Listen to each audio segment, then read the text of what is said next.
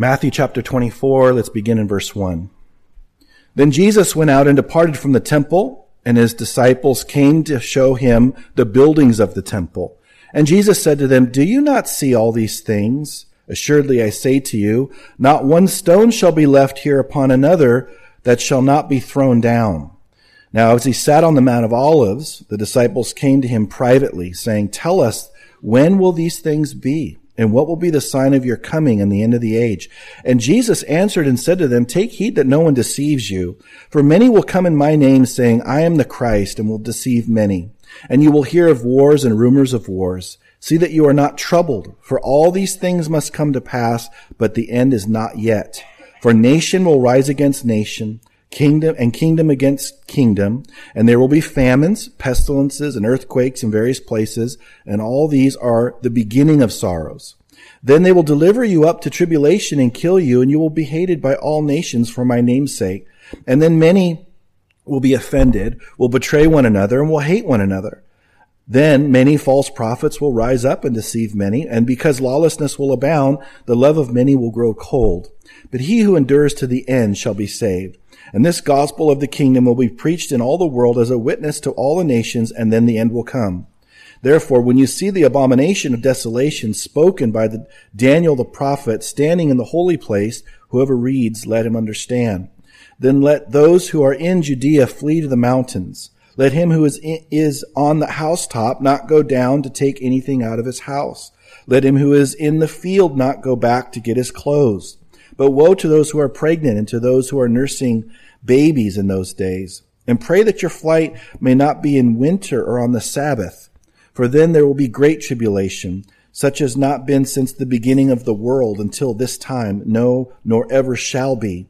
And unless those days were shortened, no flesh would be saved, but for the elect's sake, those days will be shortened. Then if anyone says to you, look, here is the Christ, or there, do not believe it. For false Christs and false prophets will rise and show great signs and wonders to deceive, if possible, even the elect. See, I've told you beforehand. Therefore, if they say to you, look, he is in the desert, do not go out. Or look, he is in the inner rooms, do not believe it. For as the lightning comes from the east and flashes to the west, so also will the coming of the Son of Man be. For wherever the carcass is, there the eagles will be gathered together. Immediately after the tribulation of those days, the sun will be darkened and the moon will not give its light. The stars will fall from heaven and the powers of the heavens will be shaken. Then the son of man will appear in heaven. And then all of the tribes of the earth will mourn and they will see the son of man coming on the clouds of heaven with power and great glory and he will send his angels with a great sound of a trumpet, and they will gather together his elect from the four winds, from one end of heaven to the other. Now learn this parable from the fig tree. When its branch has already come tender and puts forth leaves, you know that summer is near. So you also, when you see all these signs, know that it is near, at the doors. Assuredly, I say to you, this generation will by no means pass away till all these things take place. Heaven and earth will pass away, but my words will by no means pass away. But of that day and hour no one knows, not even the angels of heaven, but my Father only. But as the days of Noah were, so also will the coming of the Son of Man be.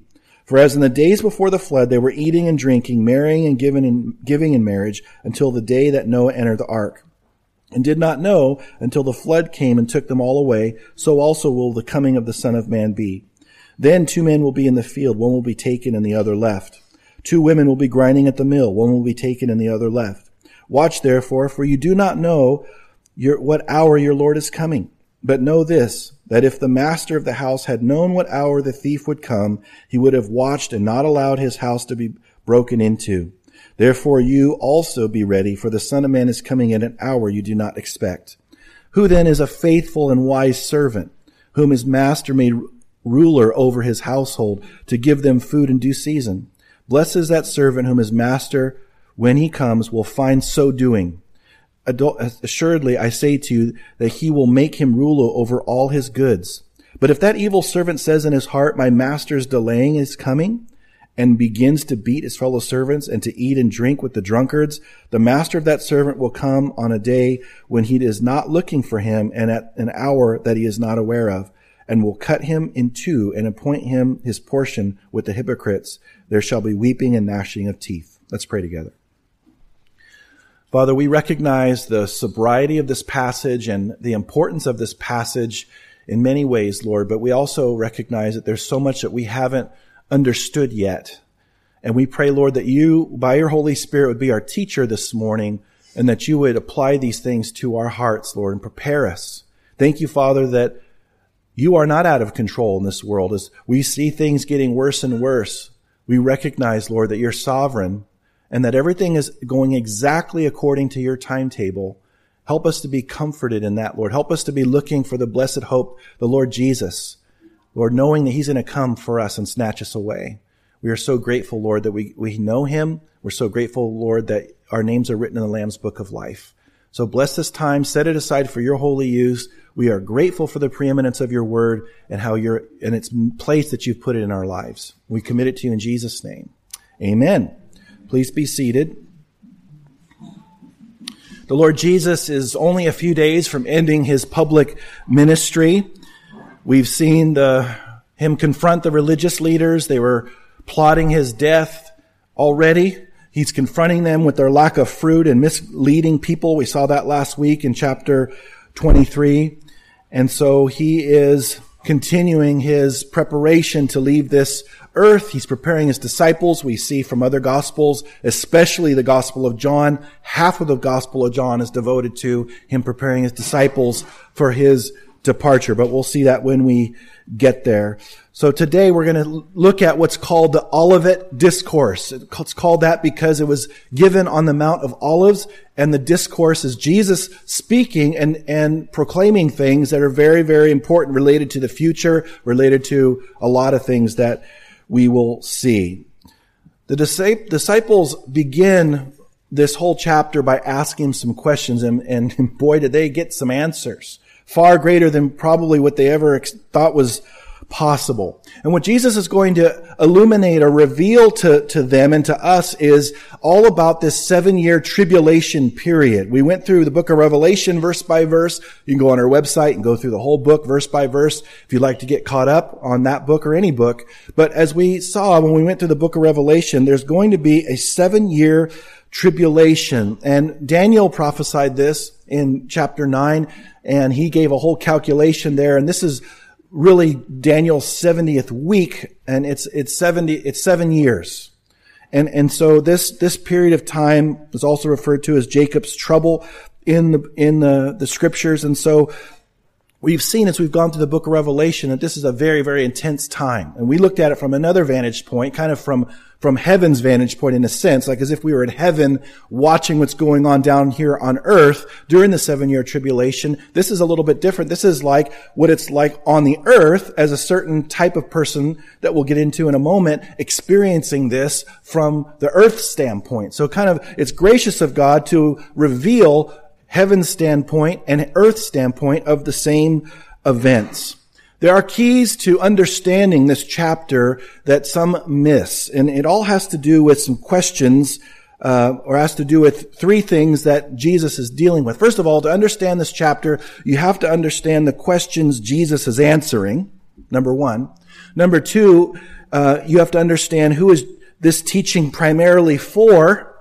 And then three, to key to understanding this chapter is what Jesus' second coming meant to them.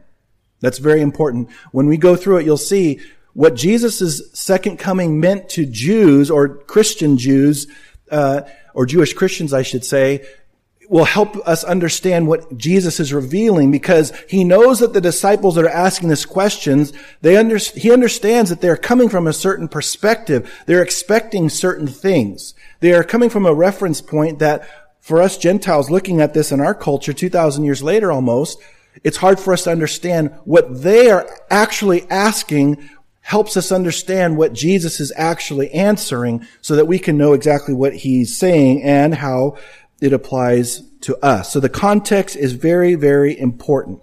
Let's start in verse one. Then Jesus went out and departed from the temple and his disciples came to, up to show him the buildings of the temple. And Jesus said to them, do you not see all these things? Assuredly, I say to you, not one stone shall be left here upon another that shall not be thrown down. So Jesus is coming out of the temple area we're told there, and his disciples wanted to show him the different buildings of the temple complex. Uh, I don't know if Jesus had missed that before, or I don't know why they thought that he needed to see those things. Uh, but they they did that nevertheless, and it was important to them. This temple meant a lot to the disciples. They're impressed with it. It was in many ways kind of their their identity in in, in a certain by just as a Jew basically. I mean, the Jews love the temple. Right now, if you go to Israel, there's the only the temple's not left at all, but the retaining wall that went around the temple complex, part of that is still left, and that's referred to as the Wailing Wall because it's the only part of the of the any of the structure that was in that general area at all that's left over from that time period. So they believe it's holy. So they will go and you watch videos of, of the, of them, you know, kind of rocking and they're praying and they're putting little pieces of paper that have prayers on them in the cracks of, of the wall there and so forth. It's segregated by sex. So the men are on one side, the women on the other. You have to wash your hands. You have to put something over your head. There's a lot of tradition that you have to fall in line with to be able to pray there. I actually had a, um, ultra Orthodox Hasidic Jew asked me for money at the Wailing Wall. And I, and I just said, you know, me being ornery, I can be that way. You guys know that. But, uh, you know, I'm just like, what? This is a holy place. You're asking me for money and I'm a Gentile? And he he put his head down. He's just totally ashamed, you know, and, and, uh, I said, you know, this, I don't want to give you, you know, any money, but this is a place. Come on. You know better than this. And, and so, um, that was interesting to add to my, add to my trip there. So, and I was sure it was interesting to him to be rebuked by a Gentile there, but I mean, he, he was asking for money. And so, um, you know, he's not supposed to do that according to his belief. So, um, so anyway, th- this, this part of the temple there that they're looking at, Herod the Great, uh, had been building this whole temple area for over 40 years and, and it would continue past him for another 20 years this whole area here. So they are likely showing the Lord Jesus kind of new developments or new additions to some of the buildings. Notice it says the temple buildings.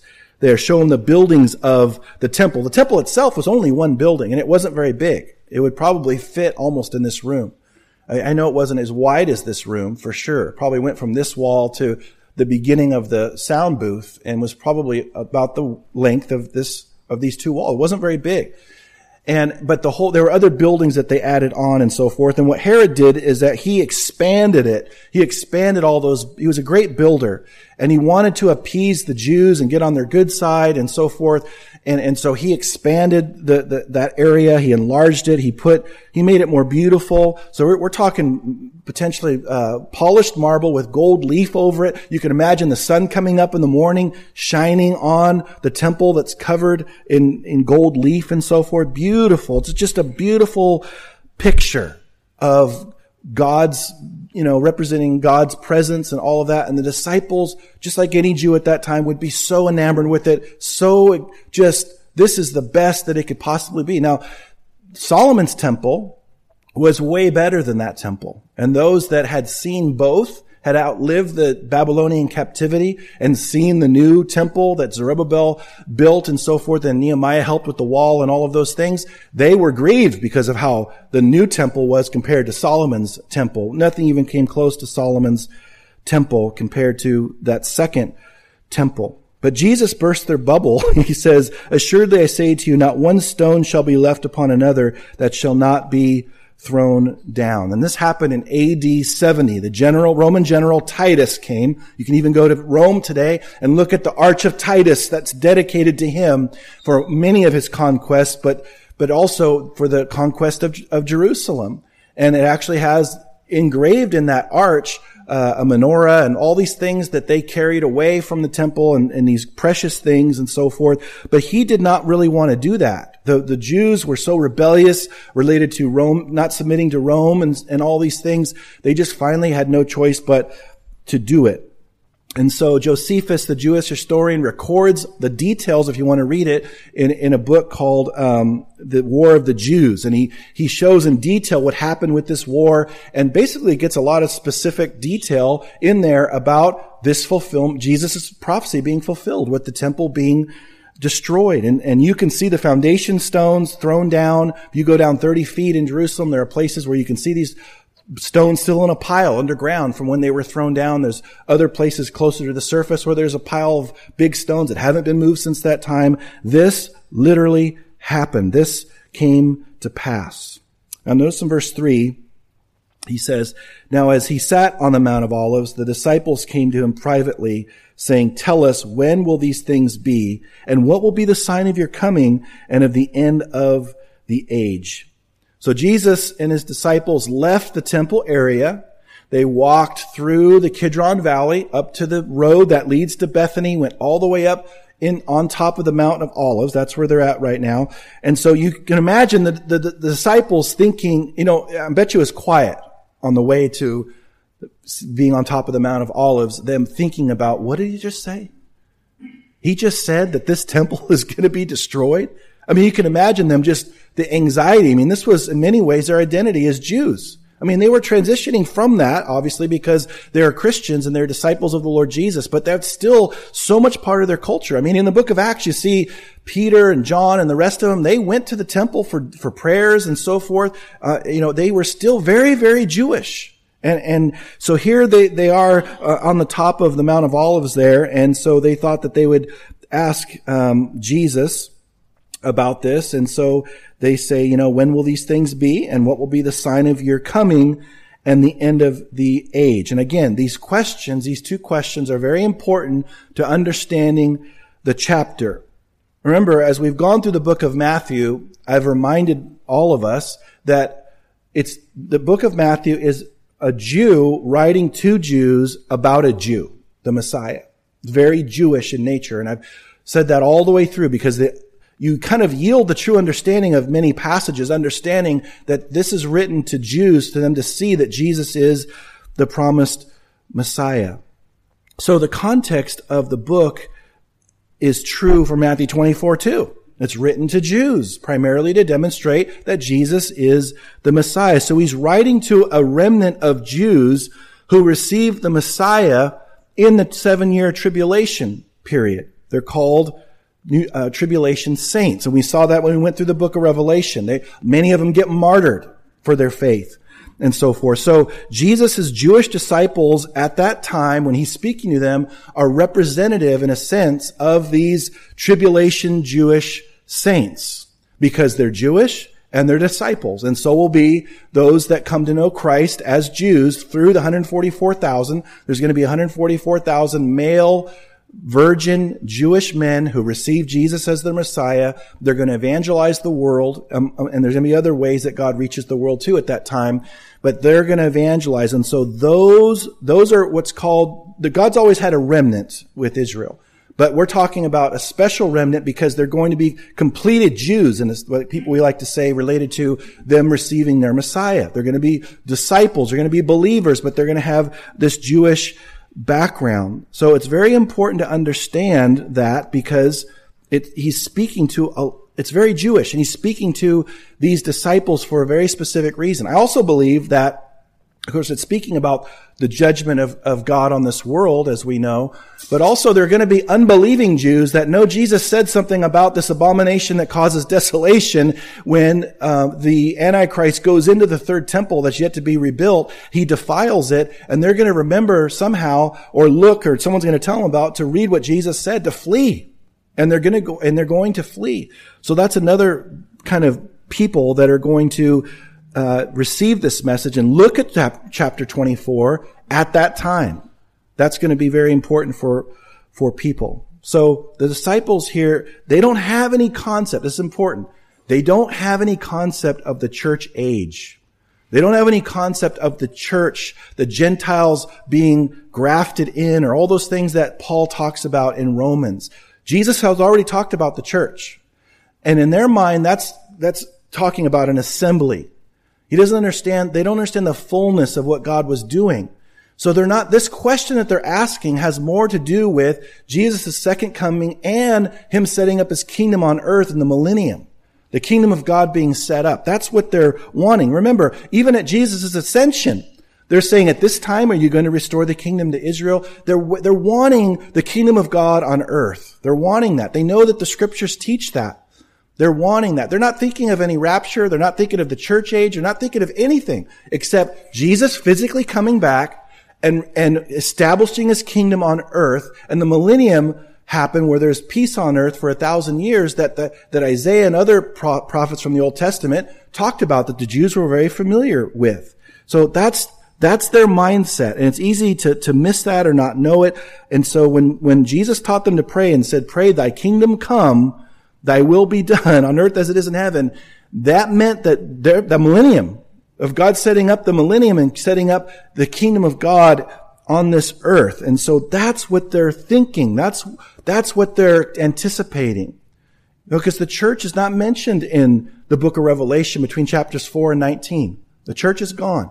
And God deals with them. We looked at this when we went through Revelation verse by verse. He's dealing with the Jews. He's dealing with trying to reach the Jews and so forth. So, so there are uh, tribulation saints, but they're not. That's different from the church that are in heaven. We saw that we're up, we're worshiping the Lord. We're we're up in heaven during the seven year tribulation. So he's not dealing with the church. He's dealing with the remnant of believing Jews that he talks about.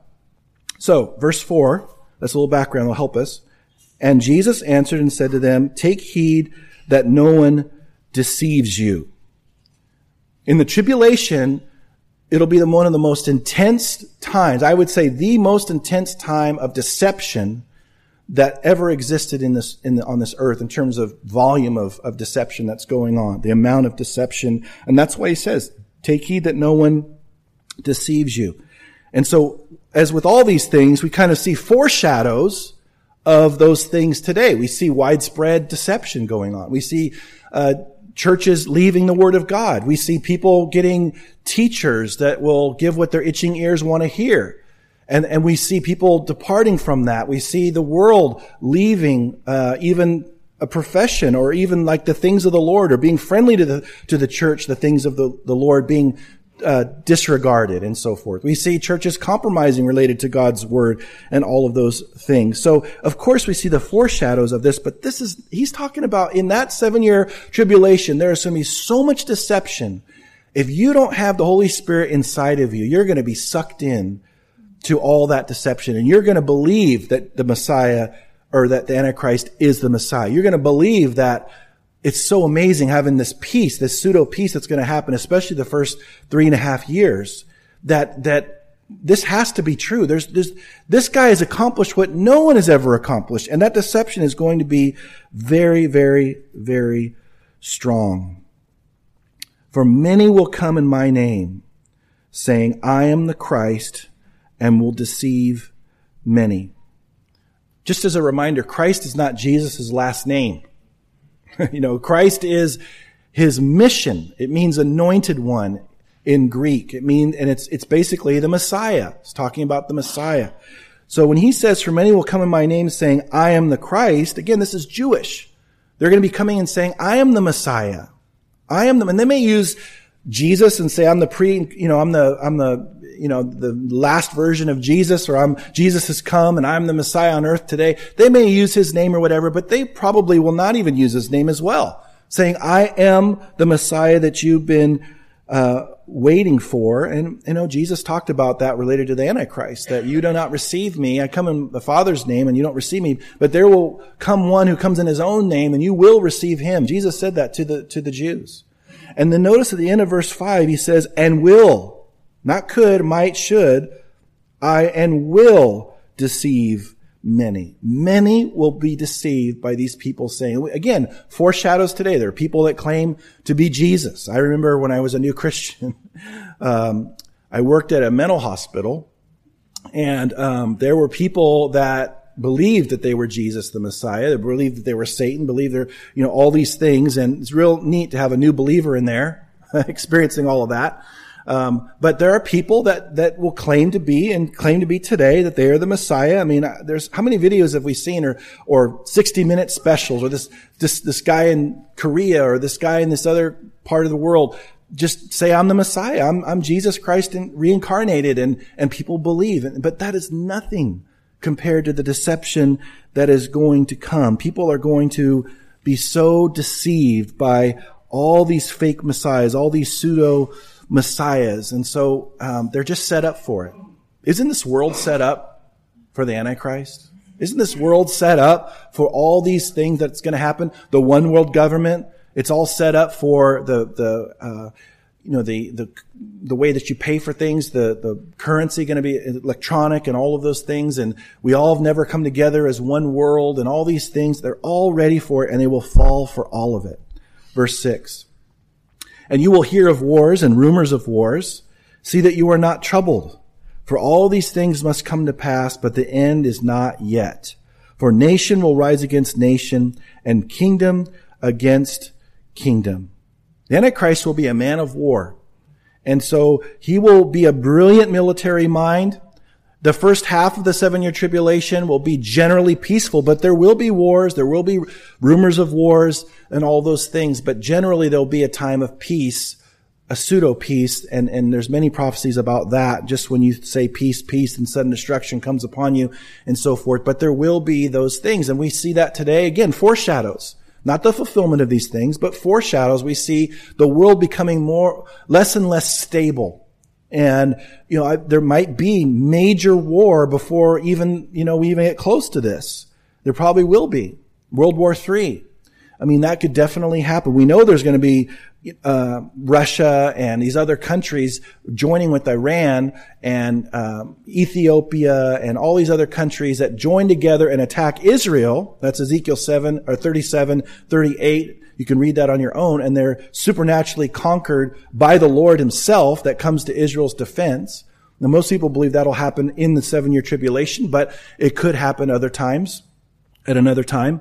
But the point is there's going to be more and more conflict and wars and so forth. He says, see that you are not troubled for all these things must come to pass, but the end is not yet. For nation will rise against nation and kingdom will rise against kingdom. So these things are going to happen. Again, by the way, these, these things that are occurring coincide or line up with the sealed judgments in Revelation 6. And you can write that in your margin, Revelation 6, and you can see that these sealed judgments that, that come forth. And I said at the time when we were going through that, that you need, these things line up with Matthew 24. But again, we're looking at it from Earth's perspective now, and, and, and so they, they line up perfectly. And so these are God's expression of God's wrath on the earth. He's telling the remnant, the Jews who are believers there, to be faithful, to not be stumbled by these things, and, and that, um, that these things will lead to the end. And we'll get to what that means in a moment. He also says, and there will be famines, pestilences, and earthquakes in various places. Now that happens today. We think that our technology is going to solve that. And eventually, we're not going to have any pestilences. We're not going to have any famines at all. And maybe we can even conquer earthquakes with all our technology. And who knows? You know, Google is so impressive. Maybe they're going to find a way to conquer earthquake. No, it's not going to happen. Not going to happen. There's still going to be those things. And because God's going to, He's going to be dealing with the earth. The earth, the people of the earth that, that aren't saved, they think they can keep doing what they're doing and there's never going to be repercussions. And there are going to be repercussions. When they die, if they die without Christ, there's immediate repercussions. But also related to this world in general, God's going to pour out his wrath upon this, this earth. And it's going to happen. Now, some people say, well, it's just too general. We've always had those things. And so, you know, it's, it, there's no way that we can say that those things are fulfilling prophecy and all of, all of that. But the key to understanding the difference between those things generally happening and what Jesus is talking about right now is really verse 8. Look where it says in verse 8. It says, all these are the beginning of sorrows. And that word sorrow is the word odin. It means birth pains. So I'm not an authority on birth pains. Okay, I'll be the first to say that. I won't even pretend to know what that's like. I know better than that. But, and so in some ways, women that have had children can understand what Jesus is talking about greater than, than man can who's never had uh, babies. And, and, and, so this is the thing with, from, from what I've been told, okay, I'm not an expert, nothing those things, but what I've been told about labor, and I know nothing experientially, just all the disclaimers, you got me? Okay, we're good? All the disclaimers. that is that they they grow, the labor pains grow in intensity and frequency. That's what we need to understand about what Jesus is talking about here. He said they're the beginning of those things. It's like these things, these judgments that God lays out in Revelation chapter 6, starting to judge the world and all those things, they're the beginning. It's like labor pains are just starting. And so what's going to happen in the latter part of the seven years is going to be those things coming more and more, more intense and more frequent in, in, in all of that. And so that's, that may help us with understanding kind of what Jesus is, is, is getting at. Next comes persecution in verse 9. Then they will deliver you up to, to tribulation and kill you, and you will be hated by all nations for my name's sake.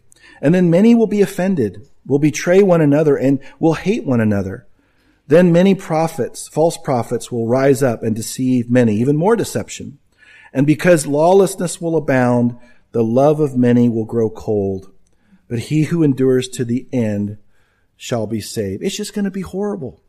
It's going to be horrible what's going to be here during that seven year tribulation. It's going to be horrific. It's just, they're going to be persecuting those that are tribulation saints. They're receiving Christ from those 144,000 and so forth. And they're going to be receiving persecution like crazy. And of course that happens today. We see foreshadows of this. And I believe that persecution is going to get greater and greater all the way until that time. So that it's not only applicable to then, but he's mainly talking about that time. It's going to get really, really bad. In fact, there's one point you remember when we went through Revelation when they say, how long, O Lord, until you avenge our blood? And he's talking about those that did not uh, take the mark of the beast. They did not submit to the Antichrist. They were beheaded. That's why we're seeing more and more beheadings lately in the news and in the, in the culture and terrorism and all that. It's desensitizing the world. So when the Antichrist starts doing it for people that refuse to take his mark, it's going to be not as big of a deal because they're desensitized to that. And they're going to be so deceived, they're going to think that they have it coming. That's how cold people's hearts will be. So they're going to betray one another, they're going to hate one another, many, much deception from false prophets and lawlessness will abound. So all the moral things that Christians stand up for and the culture and all those things, they're going to be all, you know, free rein for lawlessness because believers, the church won't be around. And so that, that's just going to be mark this world. It's just do whatever you want. Just do whatever you want to do. You know, the, the theme for Satanism, the guy who wrote the book and made it popular and all of that, it's called Do What Thou Wilt do what thou will. He doesn't say worship Satan, although he's not opposed to that, but his main thesis is do what you want. Do what you want is the fastest way to hell than just anything else. Jesus, I mean, Satan doesn't care if you worship him as long as you do what you want and don't obey what Jesus says and obey the gospel and, and live your life how you want to and so forth, showing that you're not a believer and, and he's won. So he doesn't have to be worshiped in, in, in that way whatsoever. So this whole thing about the end of verse 13 where it says, but he who endures to the end shall be saved. Now we're so used to word, using the word saved, that you're saved spiritually, that we can think that that's what he's getting at. But there's many ways that God uses the word saved. He uses it for healing, physical healing at times. Um, because the prayer of faith will save the sick. We're told in James, we're told when he was on the cross, they said he saved others, but he can't save himself or let him save himself. We know that in scripture it also means salvation. You know, uh, that's the main context that we use it for. But here, he who endures to the end, what is the end, first of all? The end of the seven year tribulation when Jesus comes. He who endures to the end, who makes it, being faithful all the way to the seven year tribulation, the end of that will be delivered, physically delivered. And again, what are the disciples, the Jewish disciples asking about? They're asking about the kingdom age. They'll be physically delivered into the millennium alive. That's what he's talking about uh, there in the end of verse, at the end of verse 13. And then he says, and the gospel, verse 14, and this gospel of the kingdom will be preached in all the world as a witness to all the nations, and then the end will come. So during that seven year tribulation, again, the 144,000, they're going to preach the gospel to everybody that they can, that'll listen and many, many Jews will receive Christ and others will evangelize the world. And when that is completed, then Christ is going to come back physically to this earth and set up his kingdom. And I believe that's why it says in the middle of verse 14, the gospel of the kingdom, because the kingdom is going to be set up when Jesus physically comes back to this earth. He's going to sit on the throne there. He's going to rule and reign. Satan's going to be bound for a thousand years, sequestered away in the bottomless pit. And he's going to rule and reign for a thousand years. And at the end of the thousand years, there's still going to be some that want to rebel. Satan will be loosed. They'll be devoured from heaven. Then there'll be the great white throne judgment. And then a new heaven and a new earth will be created. That's the, that's the timeline there. So the end of the seven year tribulation, when Christ comes back, will happen when all of the gospel preaching occurs in the seven year tribulation. Now he gets to the middle of the tribulation with this abomination desolation in verse 15. Therefore, when you see the abomination of desolation spoken by Daniel the prophet standing in the holy place, whoever reads, let him understand. Now, only Jews would understand what this is. Gentiles would not understand what this would be. So this, that's again, he's speaking to Jews. And so this had already happened once. There's in prophecy and how you interpret prophecy, there's near fulfillment and far fulfillment. The near fulfillment uh, of the first abomination that causes desolation that Daniel wrote about was in 168 BC. A man named Antiochus Epiphanes came into the temple he slaughtered a pig on the altar. He spread the blood on the altar and, and, to Zeus as worship to the false god Zeus. And so it fulfilled what Daniel said in the near sense, but then Jesus talks about it here as if it hadn't been done yet. So there's another time that this, that prophecy will be fulfilled. And that's talking about in our future. There's no temple on the Temple Mount now. There's a temple institute that's making all the things for the coming third temple. There, and, and so because of the Dome of the Rock Mosque on the Temple Mount, there people have thought there's no way that could be possible. But again, the Antichrist is going to be an incredible peacemaker, pseudo peacemaker. And he's going to make this peace covenant for seven years. And when he signs that peace covenant with Israel and other, others probably, that starts the seven year tribulation, not the rapture. Him signing that peace contract. And likely that will include them rebuilding that temple. Again, I told you it's not very big. So they're going to rebuild that temple. All the, all the things that go inside are already been, have been made. And, and that thing's going to be going. And so he's going to go into this, Antichrist is going to go in there and proclaim himself to be God. Second Thessalonians reveals that uh, as well, in addition to Daniel. And so he's saying, when you see that happen, talking, talking to Jews, he says you, you, you, you need to understand something. And now we know that the, the temple was destroyed in AD 70. And we know that John wrote about 20 to 25 years after the temple was destroyed in AD 70. He actually measures the temple and he talks about a man coming into the temple and defiling it and so coming into the city and all these things. So again, there's a near fulfillment and a far fulfillment there. And so Daniel's prophecy was fulfilled in the near sense in 168 BC, and in the far sense, it will be fulfilled with this abomination that causes desolation, because this marks the halfway point of the tribulation. The last half of the tribulation is referred to as the Great Tribulation. The judgments that have been happening with the seal judgments have been judgment and so forth. But again, Jesus said it's the birth pains. It's, it's just the beginning of those things. God's intense judgment now with the great tribulation is provoked and the catalyst for it is the of Antichrist going into the third temple and desecrating it, and then the Jews, and he tells the Jews to flee, and, and they do. It says in verse 16, when that happens, then let those who are in Judea flee to the mountains. Again, he's talking to Jews. Let him who is on the housetop not go down to take anything out of his house, and let him who is in the field not go back to get his clothes. But woe to those who are pregnant and to those who are nursing babies in those days and pray that your flight may not be in winter or on the Sabbath. Again, talking to Jews.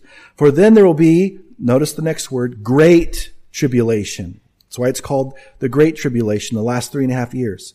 Such has not been since the beginning of the world until this time, no, nor ever shall be. And unless those days were shortened, no flesh would be saved, talking about physical deliverance, but for the elect's sake, those days will be shortened.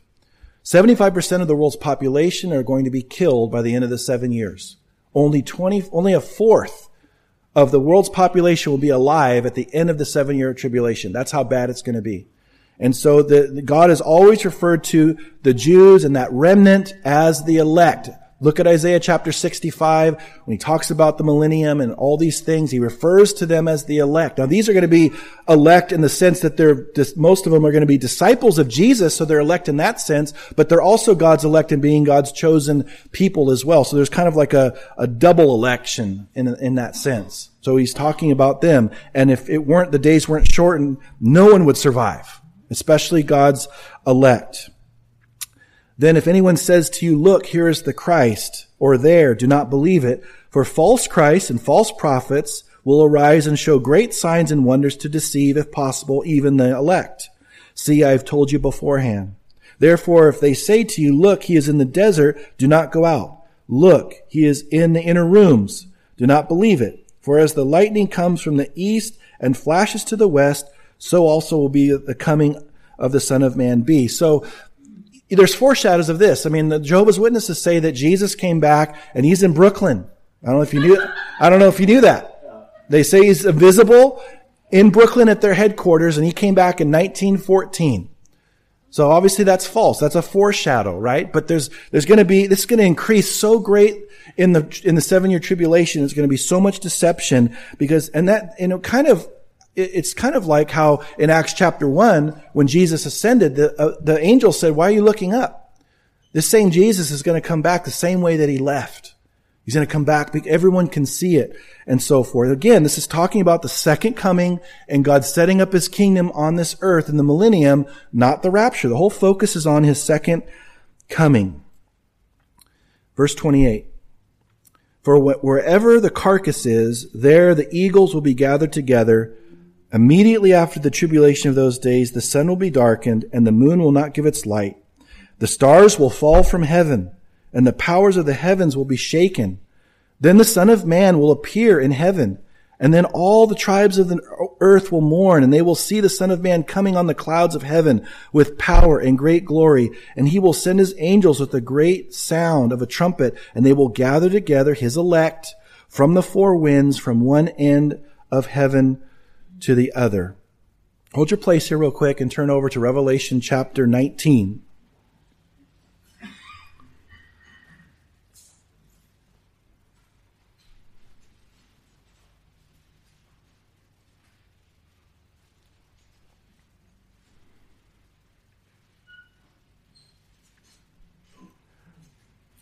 Revelation chapter 19. I want to read this in Revelation. Have us all read this.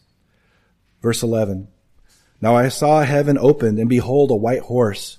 And he who sat on him was called faithful and true. And in righteousness he judges and makes war. His eyes were like a flame of fire, and on his head were many crowns. He had a name written that no one knew except himself. He was clothed with a robe dipped in blood. We sang about that today. And his name is called the Word of God. And the armies in heaven, that's us, clothed in fine linen, white and clean, followed him on white horses. Now out of his mouth goes a sharp sword that with it he should strike the nations. And he himself will rule them with a rod of iron. Again, that's the government. That's the millennium. That's the kingdom on earth. He himself treads the winepress of the fierceness and wrath of Almighty God. And he has on his robe and on his thigh a name written, King of Kings and Lord of Lords. Amen. Let's turn back to Matthew 24. He's coming back to set up his kingdom. And what he said in verse 31 is he's going to gather the elect, I believe, to Jerusalem for that moment. For when, when they come back, when he comes back there, they're going to be there for that event. And, and so it's going to be a beautiful day. And then he gets to this parable in verse 32. Now learn this parable from the fig tree. When its branch has already become tender and puts forth leaves, you know that summer is near. So you also, when you see all these things, know that it is near, at the doors. Assuredly I say to you, this generation will by no means pass away till all these things take place. Heaven and earth will pass away, but my words will never pass away. The key to understanding this generation is in the middle of verse 33. When you, so you also, when you see all these things, so the generation that sees all these things happening on earth, That generation will not pass away until all these things take place and he physically comes back. And then he adds in verse 36, but of that day and hour no one knows, not even the angels of heaven, but my Father only. We don't know the timing of all of this. We don't. And there's been all kinds of things, and especially with the fig tree representing Israel, people have said, well, Israel became a nation in 1948. That fulfilled prophecy. So it's talking about the generation that saw that. And they're stretching generations so far now, uh, it's basically beyond possible. So he's not talking about that. He's talking, because in Luke it says the fig tree and the other trees. So it's not just focusing just on the fig tree. He's saying trees in general give a sign that something's happening. And when you start to see things happening related to the blossoming and all of that, you know that summer is near. Just like when you see all the generation that's there that sees all these major signs going on, it's just like a fig tree or another tree that starts spreading forth the leaves and all that, and you see that, and then you know that summer is near, and he's comparing that to that the second coming of Christ and setting up his kingdom is near when you, when that generation sees all these things begin to happen. Verse 37.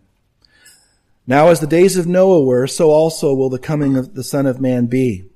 For as in the days before the flood, they were eating and drinking, marrying and given in marriage until the day that Noah entered the ark and did not know until the flood came and took them all away. Sometimes we hear people talk about Noah preaching the gospel and all. There's no evidence of that. I'm not saying he didn't, but there's no evidence that he preached the gospel or any of those things. They did not know until the flood came and took them all away. So also will the coming of the Son of Man be. So these verses, these two verses here, when he's talking about the times of Noah and them being caught off guard and all those things, that's, that he's talking about judgment there. These things are going to catch them. He's already said that when the, when the Son of Man comes and the Son of God comes physically and he comes his second time, all the nations of the earth will mourn when they see it because they know they're not right with him. They know that and they're going to mourn and all these things. There's, we're warned all through scripture about the day of the Lord. And the day of the Lord is a, not just one day. It's a whole series, it's time sequences that happen. Even after the end of the millennium is referred to as the day of the Lord as well. Not just this time in the tribulation. So it's a time of, of God judging. We've already seen that. God's judging, God's judging, God's judging. So that's why you have to be consistent here when it says in verse 40, then two men will be in the field, one will be taken and the other left. Two women are, will be grinding at the mill, one will be taken and the other left. It's in line with what he said about Noah and them being caught off guard and all those things and Jesus coming and and them being caught off guard and mourning and all and all of those things. So being taken is not a good thing here. Being taken is something related to judgment. And we don't know specifically what it is, but it's linked to something that happens where people are not are caught off guard and and and something happens that that they don't know what, what will happen to them and everything. Now he continues, he says, verse 42, watch therefore, for you do not know what hour your Lord is coming. Now we apply that to us today, which we can indirectly, because that's true from other places in scripture. We're told that the rapture is going to happen at any time. We don't know when that's going to happen. It's always been communicated as imminent in the scriptures and so forth, but he's specifically talking about them in the tribulation. They don't know the exact time that, that the Lord Jesus is going to physically come back and set up his kingdom. But know this, that if the master of the house had known what hour the thief would come, he would have watched and not allowed his house to be broken into. Therefore you also be ready. Look at that. Be ready. For the son of man is coming in an hour you do not expect. And then he says, verse 45, who then is a faithful and wise servant whom his master made rule, that's a management word, over his household to give them food in due season. Blessed is that servant whom his master, when he comes, notice the next four words, will find him so doing, or find him so doing, will find so doing rather. Doing. We're acting, we're doing something, we're, we're being faithful, we're being faithful to what God's called us to do. We're being good stewards of what God has entrusted to us at that time. That's what he's concerned about. Assuredly, I say to you that he will make him ruler over his goods. But if that evil servant says in his heart, because God sees the heart, my master is delaying his coming, and begins to beat his fellow servants, and to eat and drink with the drunkards, the master of that servant will come on a day when he is not looking for him and at an hour he is not aware of and will cut him in two and appoint him his portion with the hypocrites. There shall be weeping and gnashing of teeth. So even though he's speaking to the Jewish remnant here, we also, again, foreshadows, we see that today. We do have a stewardship. And we're supposed to be faithful with what God's entrusted to us right now. Our time, our talent, our treasure, everything, our relationships. We're called to be faithful instead of thinking, well, you know, we don't know the time. So we're just going to do whatever we want to do. And, you know, he, because we want to be found being faithful when he comes. But if we erroneously think that he's not coming for a long time, then it, it, works against, and we're not expecting him, it works against us being faithful to what he's called us to do right now. And that's what he doesn't want. We want to be found. He's going to get into this next chapter with a lot of stewardship going on in the next chapter. We want to be found being faithful when he comes. We don't want to be in the middle of something horrible or disobedient or willful disobedience when he comes and snatches us and brings him to, uh, brings him to himself. But we can see these foreshadows. You know, Pastor Chuck used to always say, he'd tell the story where he would be talking to his wife, Kay, and they, they would drive around and they would see the Christmas decorations up way, way early. And he would say, honey, I love Christmas decorations. I can't wait to eat that Thanksgiving dinner. And she's like, Chuck, why would you say this about Christmas? You know, you're talking about Thanksgiving. And he said, well, if Christmas is really close, how much closer is Thanksgiving? Because it comes before it. And he, and he compared that to the second coming and the rapture. If we're starting to see these things get closer and closer related to the signs that are in the tribulation for the second coming, how much closer are we to the, the rapture of the church? Because there's nothing that has to happen before the rapture of the church to happen. No fulfilled prophecy needs to happen. Nothing. Nothing has to happen before the rapture of the church. God made it that way on purpose. It's, Jesus is our blessed hope. And, and as we wait for Him, there's a purifying process that the Holy Spirit works in our lives so that we, when, when He comes and snatches us away to Himself, then we'll be doing things that are a blessing to Him. And so that's an exhortation to us. God's called us to serve Him with all of our hearts anyway, but especially in light of the fact that He could come snatch us away at any time. Because the difference between the rapture and the second coming, the second coming, He comes down to the Mount of Olives and touches down. And there's a breaks, I mean, breaks up the, the mountain. There's an earthquake and all of that. He comes back to earth. The rapture, we're snatched away to him. We meet him in the clouds. We're, we go to him. There's two different things that happen. We're supposed to comfort one another. We're not looking for the Antichrist. We're looking for Jesus for the, with the rapture. And so that hope purifies us, we're told in scripture. So he wants us to be faithful. And so it's a good time to, to think about that, to take stock.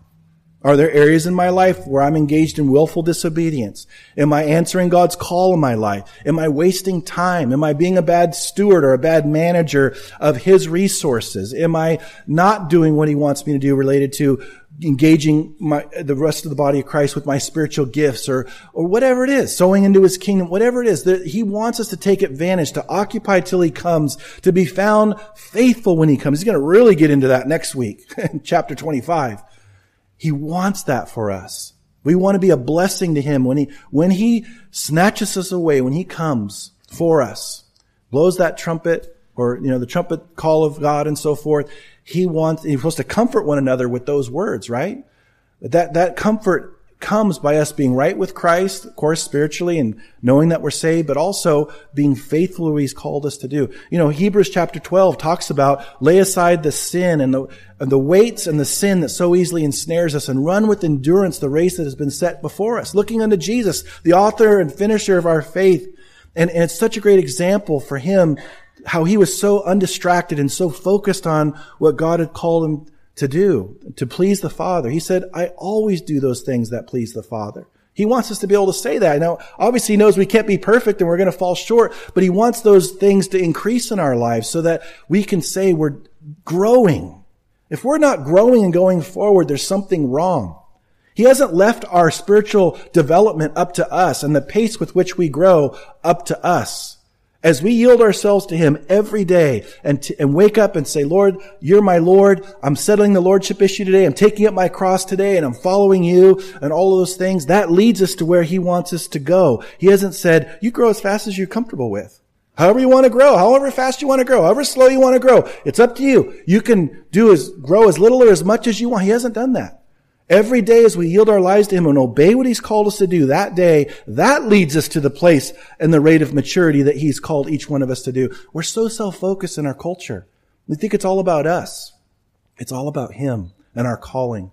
And he said, come follow me. That means no negotiations, no contracts, no riders, no signing bonus, no uh, guarantee that I'm not going to go here or there. It's giving my life for him and letting him do with my life as he pleases. And it's a beautiful privilege with how our lives were spent before on all that garbage. And now we get to have our, him spend our lives for eternity and the things of eternity that will not pass away.